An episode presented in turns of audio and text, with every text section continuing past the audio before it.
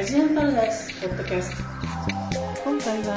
9月30日に台湾文化センターとアジアンパラダイス共催の上映トークで上映した短編スペシャルの中から「グッデイ」のチャン・シータン監督のインタビューです。ユニークな主人公のキャラクター設定キャスティングポスターデザインのアイデアなどお聞きしています。この映画は監督の実体験から発想されたそうなんですけども主人公はモデルがいたのかそれとも全くの創作で監督の体験だけをこの出来事として盛り込んだのかいかがなんでしょうか？创作这个故事的时候，其实是小时候我父母在经历他们他们要协商离婚的时候，然后有很多的冲突。然后我觉得那件事情其实对我的影响很多，我很多事情还还没有办法消化，所以就根据那个时候的回忆，然后就写了一个这样子的故事。对，那其实嗯，会写这个故事的缘由是因为其实我跟我的爸爸就是其实很不熟，然后。我就很想要去了解他，然后因为家人常常说他就是一个都不努力的人，但是我就觉得他一定有努力，就是不管他做什么事情，哪怕就只是台风天，他努力的要回家把窗户关起来，我就觉得他一定有用他的方式在守护这个家，哪怕很荒谬，所以我就写了一个一个男子守护家里的故事这样。この作品の創作のきっかけっていうのは、もともと私が小さい頃に両親が離婚協議をしていたっていう、そういう時期があって、で、その時にまあたくさんいろいろなこう衝突があって、それが私に大きく影響を与えたことがあったんですね。で、実はそのうちのいくつかまだ私は消化しきれてないっていうような思いがあって、で、その時のことを思い出しながら物語を作っていきました。それが自分の実体験をもとにしたっていうことですね。で、実はですね、私と本当の父との関係っていうのは、すごく親しいわけではなくて、本当に父を理解したいっていう気持ちがすごくあるんです。で、家族は父のことを全然努力をしない人だったっていうふうに言って聞かされていたんですけど、私の考えとしては、おそらくお父さんも何か努力をしていたところがあるはずだと思って、もしかしたら台風の日に一生懸命努力して窓を閉めようと思っていたかもしれないとか、そういったことを思ったんですね。ですので、まあ、お父さんが何とか努力して家を、家族を守るっていうところを描きたいと思って、この物語を作りました。そしてこの主人公を演じた方フシーシャンさん。この方も監督と同じように撮影監督の方だそうですけども、なぜ彼を主役にしようと思われたんですか？呃，主要是呃认识这个年纪的朋友不多，然后刚好就是胡适山先生他他他我们都叫他三哥，就是他也他就是认识他的时候就觉得这个人其实讲话很好玩，然后他有很多的。幽默跟他的个人特特色很强烈，所以就觉得说，哎，其实这个这个组合应该会还蛮有趣的。因为我觉得表演其实就是因为他对我来说是一个职人，那我觉得就是职人跟演员其实他的那个转换是很容易的，因为他有一个他有一个很核心的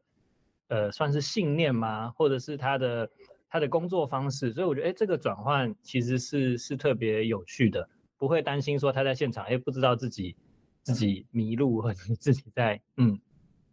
このお父さんの役柄にふさわしいような年齢の友達がそんなに多くなかったっていうことがまあ一つあって、で、その中で、フーシーシャンさんは親しくずっとあのしていて彼の話し方がとても面白いとか、その特色個性がですね、とっても強くて面白いなっていうふうに思ったので、彼にこのお父さん演じてもらえたら面白いんじゃないかなっていうふうにまず思ったのが最初です。で、実際撮影監督っていうことなんですけれども、まあ、その人がお芝居をすることについては、実は全然心配はしてなくて、で、私がこのフースーさんさんを見るときに思うのは、もう本当に職人なんですね。ですので、職人さんがあの俳優っていう、まあ、同じような職人さんのような仕事をするときに、そういう仕事の転換っていうのは全然難しくないと思うんです。で、それぞれの人の中に、その確信、もしかしたら信念というものかもしれないんですけど、そういったものがしっかりがあるので、例えば彼が現場に行って、なんか、あの、迷ってしまうんじゃないかとか、どうしたらいいかわからないみたいになるようなことは全然ないとそういった心配は全くないと思って、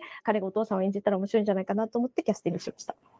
そうなんですか。ふーさんは快く引き受けてくれたんですか？それとも最初は、いや、ちょっとみたいな抵抗はあったんでしょうか？他主要是反复的问我说：“我真的要找他吗？”因为他没 没有演过戏。然后我说：“嗯，对我我我要找你演。”他就他说：“好，那他他去准备一下。”对，所以其实他答应的还蛮蛮爽快的。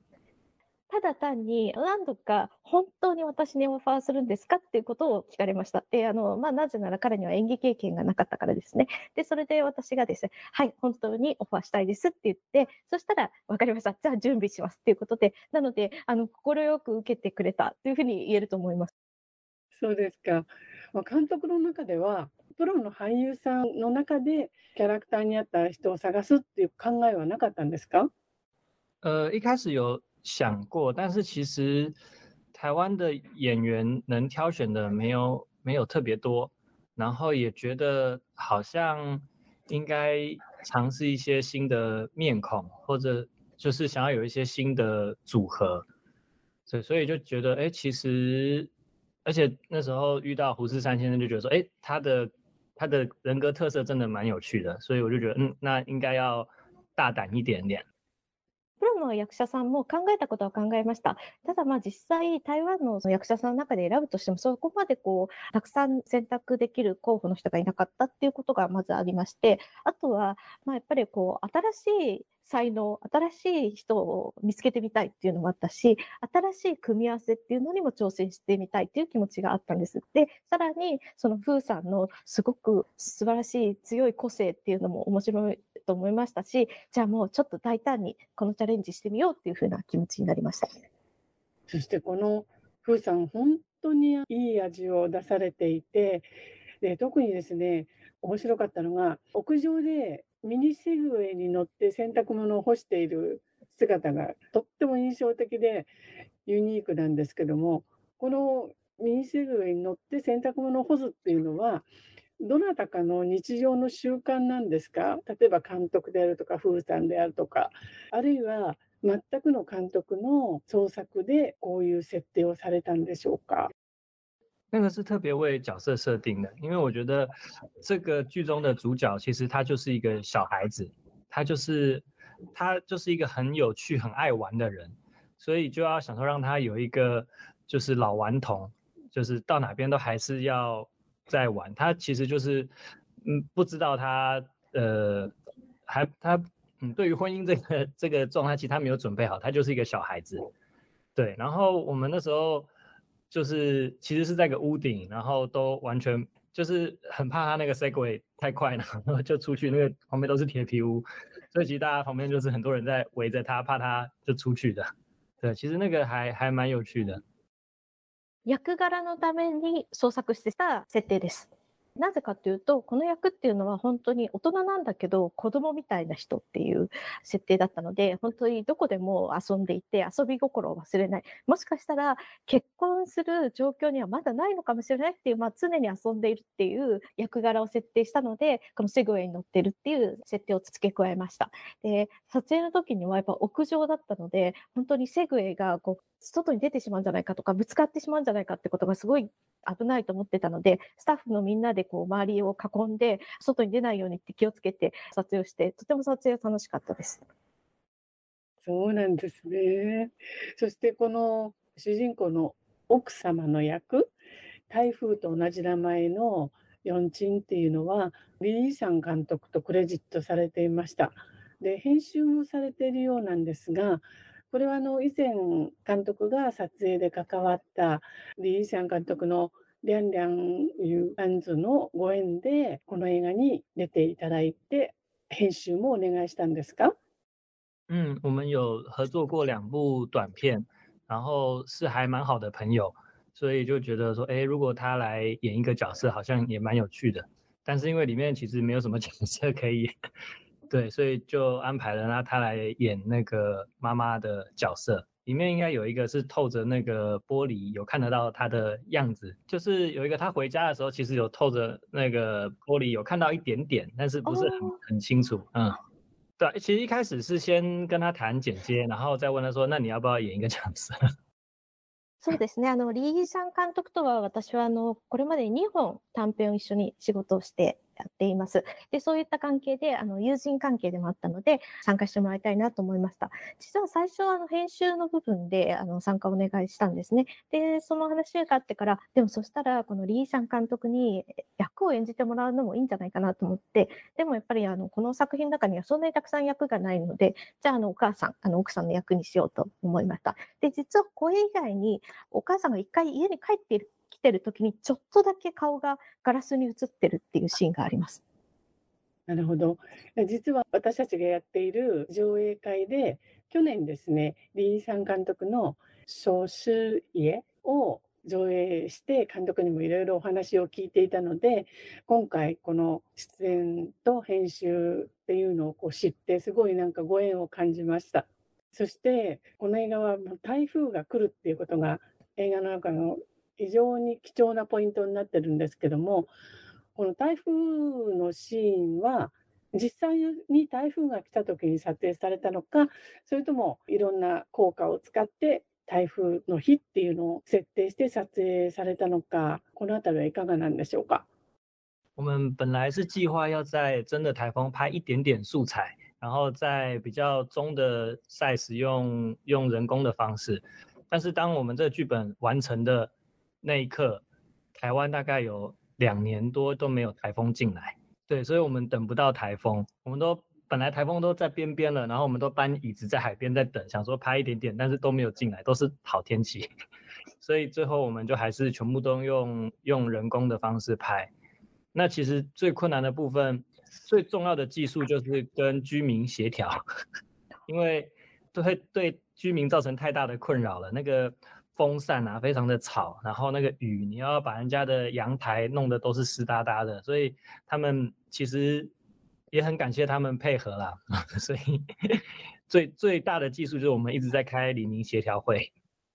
本当は、本当の台風をちょっと使いながら撮影をしたいと思っていたんです。でも、私が脚本を書き終えてからですね、ちょうど2年間、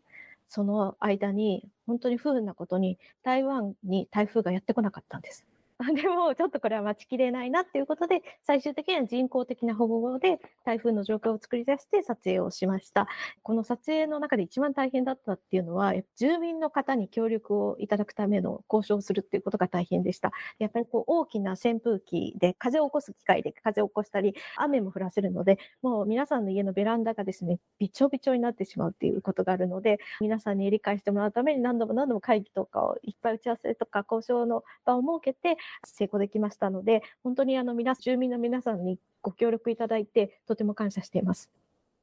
そうだったんですね。そしてこのポスタービジュアルがすごく面白いんですけど、このデザインは監督のアイデアですか？主人公の顔にいろいろこうツボですかね？針とかのツボがいっぱい書いてあって、まあ、頭にあのゴルフボールが乗っかってるっていうとてもユーモラスで面白いんですけどちょっとこのポスターのデザインについていろいろ教えてください。那个时候有讨论那个海报，然后有丢了蛮多版本，但是都觉得怪怪的。然后有一天就经过那个算命街，就是发现说他有那个算命，就是在告诉你说哪边有字，代表什么意思。然后我就想说，其实这个故事应该是一个祝福吧，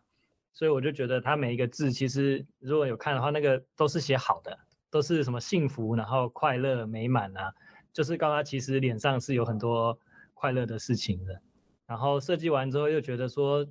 其实他没有去打高尔夫，那一直很想要有高尔夫的元素，就觉得他头上有一个很像那个挥杆的 那个地方，所以想说在头上放一个球，其实会让大家觉得蛮替他紧张的，因为好像是一个要要被挥杆的地，就是要打的那个位置，对，会会会替他担心的，所以就加了这个元素上去。私のアイデアですね。で、最初にこのポスターのデザインを考えるときに、いろいろなパターンをみんなと話し合ったんですね。でも、やっぱりあの自分が出したものとかもあって、なかなかいいなと思うものがなかったんです。そうしてるときに、占い通りを見ていたときに、そこで顔のどこにほくろがあるとどういう意味があるかっていう、ほくろの図を見たんです。で、そのほくろ、例えばここにあのほくろがあると幸せな人生を歩めますよっていう意味があったりとか、そういったこう意味がありますよっていう表だったので、あ、これは面白いと思って、それを設計しました。まあ、この映画っていうのも本当にその人の祝福、幸せを祈るみたいなメッセージも込められているので、ポスターのデザインの中にはですね、いいこと、幸せとか楽しみとか、そういういいことを顔のところに設計しました。で、最後はお父さんがゴルフに行きたくって、この災難に遭ってしまうっていうことがあったので、頭の上にゴルフボールを乗っけました。で、それはもうなんかあの、みんなからしたらそのゴルフボールあの飛ばされてしまうんじゃないかなって心配するような効果もあって、ここの上に乗っけてます。なるほど。まあ、その他にも細かいところで、四鎮の文字のところにも捕まえた潰れた蚊とか鍵っていうのがこの四鎮の文字の中にデザインされてて、すごい細かいところまでよくできてるなというふうに思いました。これも監督のアイデアですか？对，想说难得做一个海报，就把所有的想法都丢进去，毕竟这个机会也不多。せっかく、まあ、ポスターを作れるっていう貴重な経験を得られましたので、まあ、こういう機会もそんなにないと思うので、自分のアイデアとか考えを全部このポスターの中に込めようと思って、こういう設計にしました。これよく映画の賞でポスター賞とかありますけども、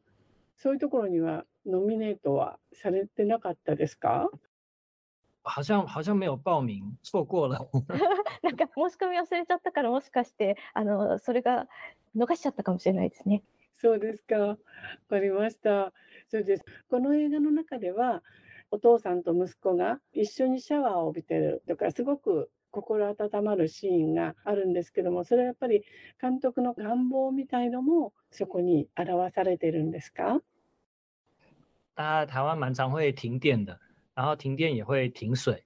然后我们就会点一个蜡烛，然后我们会先把之前的水放好，所以旁边会有一个大的桶子，都是我们先预先储存的水。然后以前其实好像每一次台风来都会都会有这件事情发生，所以好像台风天，然后大家很节约的在用那个水洗澡，是一个共同的记忆。嗯，实际上也有蛮多这样的事情发生。私と父親とはですね、それほどすごい親しくなかったっていう関係ですね。 実は映画の中にあったこう台風の日に一緒にお風呂に入るっていうシーンは、自分も実際に幼い頃に経験した共通してる記憶です。で、台湾の台風が来た日っていうのは停電してしまって水も止まってしまうので、あらかじめ溜めておいた水で一緒にそのお水を使って体を洗うっていうことがもうみんな共通の台風の日の経験なので、で、実際私もお父さんとそういったことをしたことがあったので、それを映画の中に入れました。かりました。あと、これは監督が発想してから脚本を書いて、実際に撮影が終わって完成するまでっていうのはどれぐらい時間がかかってるんですか？大概花了快快两年。嗯，从一开始有一个 idea，然后开始慢慢写，但是因为可能第一次写故事，所以就酝酿的比较久，到他拍到完整，后面拍了之后就就后面就比较比较密集比较快，那剧本时间花了比较多的时间，因为一开始都会想的比较复杂，什么都想要写，但是到很后面才觉得说啊，我其实想要拍一个很简单的故事就好。最初にアイデアを思いついてから作品が完成するまでにかかった時間は2年ぐらいの時間です。 で、そのうちの本当ほとんどの時間を脚本の制作に費やしています。で、あの、どちらかというともう撮影してからっていうのは本当にすごく早い時間で進行しました。で、初めて脚本を書いたので、やっぱりあの、いろいろな書きたいこととか入れたいものをすべてこう複雑に入れてしまうっていうようなことがあって、開発の期間にもすごく時間をかかりました。でも、だんだんだんだんその後に、あ、やっぱり私がやりたいものっていうのはもっとシンプルなストーリーなんだなってことが分かって、そこからそういったストーリーを作って脚本を完成させました。そしてエンディング曲がオーバーザレインボーなんですけども、とっても良い効果を出していました。この選曲の狙いを教えてください。嗯，本来呃有几首歌在选，然后会选这一首《Over the Rainbow》是因为其实小时候不知道为什么家里就很流行听一个二二胡的作曲家叫温金龙，对他应该是台湾蛮有名的二胡作曲家，他的歌，然后就是小时候很常很常听到他的他的音乐，然后当这部片影完成的时候，我就第一个想到说，哎，他有一首歌叫做《叮咚叮咚》。就是是一个人被困在家门口，然后很急着在按门铃进不去，然后的的一首一首音乐，但是这首歌我们找不到版权，所以我们就联系了温金龙先生说，哎，其实我们很喜欢他的歌。那温金龙先生他听到我们哎在做一个故事，然后很喜欢他的音乐，他也很大方的说，那不然他有一张新的专辑给我们听听看有没有喜欢的歌。然后当我听到这首 Over the Rainbow 的时候，我第一个就啊。就就是这首了，就找到了，嗯，就因为它跟整个歌的意境就特别的搭，很像是雨过天晴，总会有一个快乐的 moment 那样。何曲か候補で考えていた曲があるんですけれども、その中で最終的にはオーバーザレインボーを選びました。で、選んだ理由は、実は私が小さい頃に家の中で2個、中華の楽器のですね、2個の作曲家のウェン・ジンロン先生っていう作曲家、すごく台湾でとても有名なニコの作曲家ですけど、作曲家であり演奏家ですけれども、その方の曲をすごく小さい頃にずっと聴いてたんですね。ですので、今回この映画を作って曲をセレクトするっていう時に、まずウェン・ジンロン先生の曲を使いたいなっていうふうに思いました。一番最初に思いついてた曲は、ディンドンディンドンっていう、ドアを開けたいんだけど入れないみたいな曲があって、それを使いたいっていうふうに思ったんですけど、それはあの、版権の関係でクリアにならなくて、じゃああの、ウェン・ジンロン先生に、こういう、私は本当に先生の楽曲が大好きで、こういう映画を作って楽曲を使いたいと思ってるんですけどっていうふうにお話ししたら、とてもですね、快く、じゃあ新しいアルバムの中から何か気に入った曲がないか聞いてみたらっていうふうに言われて、で、新しいアルバムを聴いたら、オーバーザレインボーが入っていて、あ、まさにこの曲だっていうふうに思いました。で、本当にこの映画の中で表現したかったことと、とても符合していると思ったんですね。いろんな天気があって、それが終わって、すごくハッピーなことが訪れるっていう、その楽曲の意味と、今回の映画の意味がとても符合していると思ったので、この楽曲に決めました。わかりました。ね、本当にこんなに面白い短編映画を作ってくださる監督なんで、私たちは次の長編映画を期待してしまうんですけども、長編の予定はありますか？嗯，最近有在写剧本，然后前几天才刚完成，应该顺利的话，希望明年能开拍。嗯，一部就是自己第一次弄的长片。然后故事就是是关于一个年轻人想要盖自己梦想中的房子的故事。長編の計画があります。で、今ちょうど少し前に脚本が完成したばかりです。でもし順調にいくと来年撮影ができるかなっていうふうに思っています。で、お話の内容っていうのは若い人がですね、自分の夢の家を建てるっていうお話ですね。面白そうですね。嗯，我也觉得。私もそう思います。自分で家を建てるっていうのは、その人が本当に実際に大工さん。として家を建てていく、それとも設計をするのか、どちらですか？其实是他，他觉得城市什么都不好，然后住在城市很拥挤啊，很向往大自然，然后很想要逃离城市，然后去盖一个自己梦想中的那种自然建筑，就是一个很像山洞一个 cave 那种建筑。但是其实他想要逃离的原因，是因为他想要逃离他的家庭，因为他的父母实在太烦了。对，所以其实也是在讲，主要还是在讲两代人的冲突，但是他并不是直人，他就是用，因为其实，在传统上，就是以前人盖房子其实没有那么困难，因为你没有要盖到二两楼、三楼，其实你就是盖个一楼的房子，它其实就是你只要把它弄得很稳就好了，对，所以它它其实是一个蛮有趣的事情，那。自分で建てます。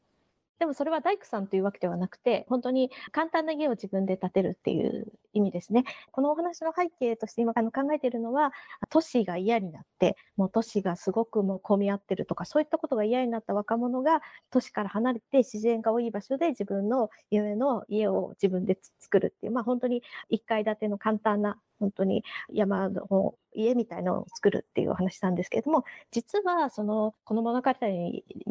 描きたいのは、本当はその若者っていうのは都市を離れたんじゃなくて自分の家庭から離れた、家庭から逃げてるっていうことなので、その家庭の、まあ、2代にわたる確執とか2代にわたる関係っていうものを描きたいと思っています。で、実際、あの、家を建てるっていうのは、2階建て、3階建てとかじゃなければそんなに大変なことじゃないので、安定したものが作れればいいと思うので、ザイクさんではないけど自分で建てます。楽しみにしてます。ありがとうございました。バイバイ。